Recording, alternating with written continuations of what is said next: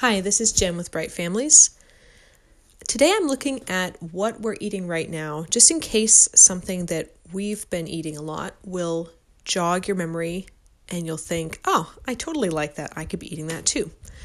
So one of my recent goals has been to get more protein, especially at breakfast and dinner. And so I've been on a hash brown kick for a while now. Kind of off and on ever since I did Whole thirty years ago. So I often make myself hash browns in the morning because I just love the hot crispiness of them. And when you're in the habit of making a fairly complicated breakfast, it doesn't feel like extra work.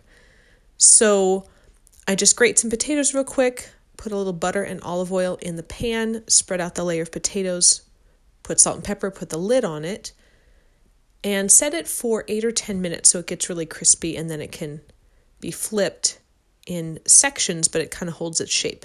And then I take off the lid for an, another eight or ten minutes while it crisps up on the other side, put more salt and pepper.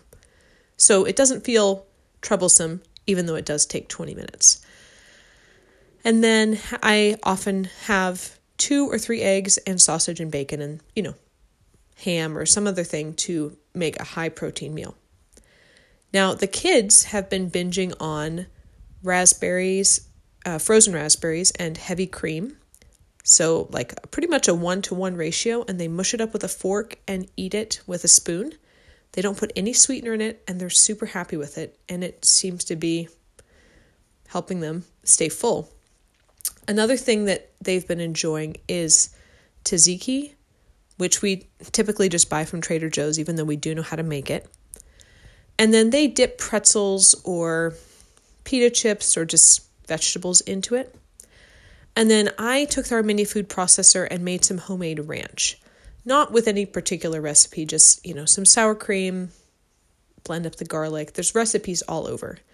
But it is excellent. It's really excellent if you make your own homemade ranch, and it only takes a couple minutes.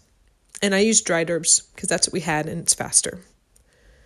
Um, another thing that the kids have been eating a lot, which we often do for dinner, because as I've said, we're very much shortcut dinner people, is uh, quesadillas on corn tortillas with the special quesadilla cheese that's very chewy and melty and extra, maybe extra salty. It's kind of like a Mexican version of mozzarella.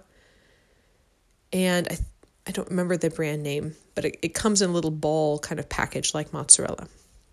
Another thing I've been eating a lot of in order to get more protein at lunch or a really easy dinner is what we call tuna dip. So it's kind of like we make tuna sandwich ingredients, but since we're not really huge cold sandwich people at our house, we often just dip uh, pretzels or vegetables into the tuna and just eat it that way. And so when I make it, I just put a fair bit of mayonnaise, a little bit of mustard, salt, pepper, and curry powder. Because for me, tuna needs a warm spice. Otherwise, it just feels kind of cold and heavy when I eat it. And so uh, tuna dip has become a little bit of a kick that we're on.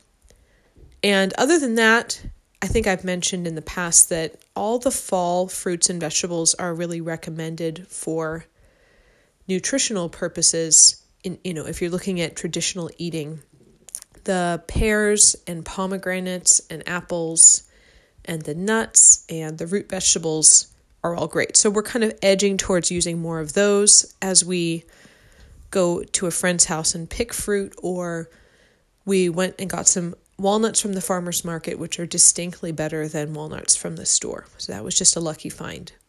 So anyway, hopefully something in here is going to give you an idea of something that might be fun to revisit or try with your own family. All right, take care.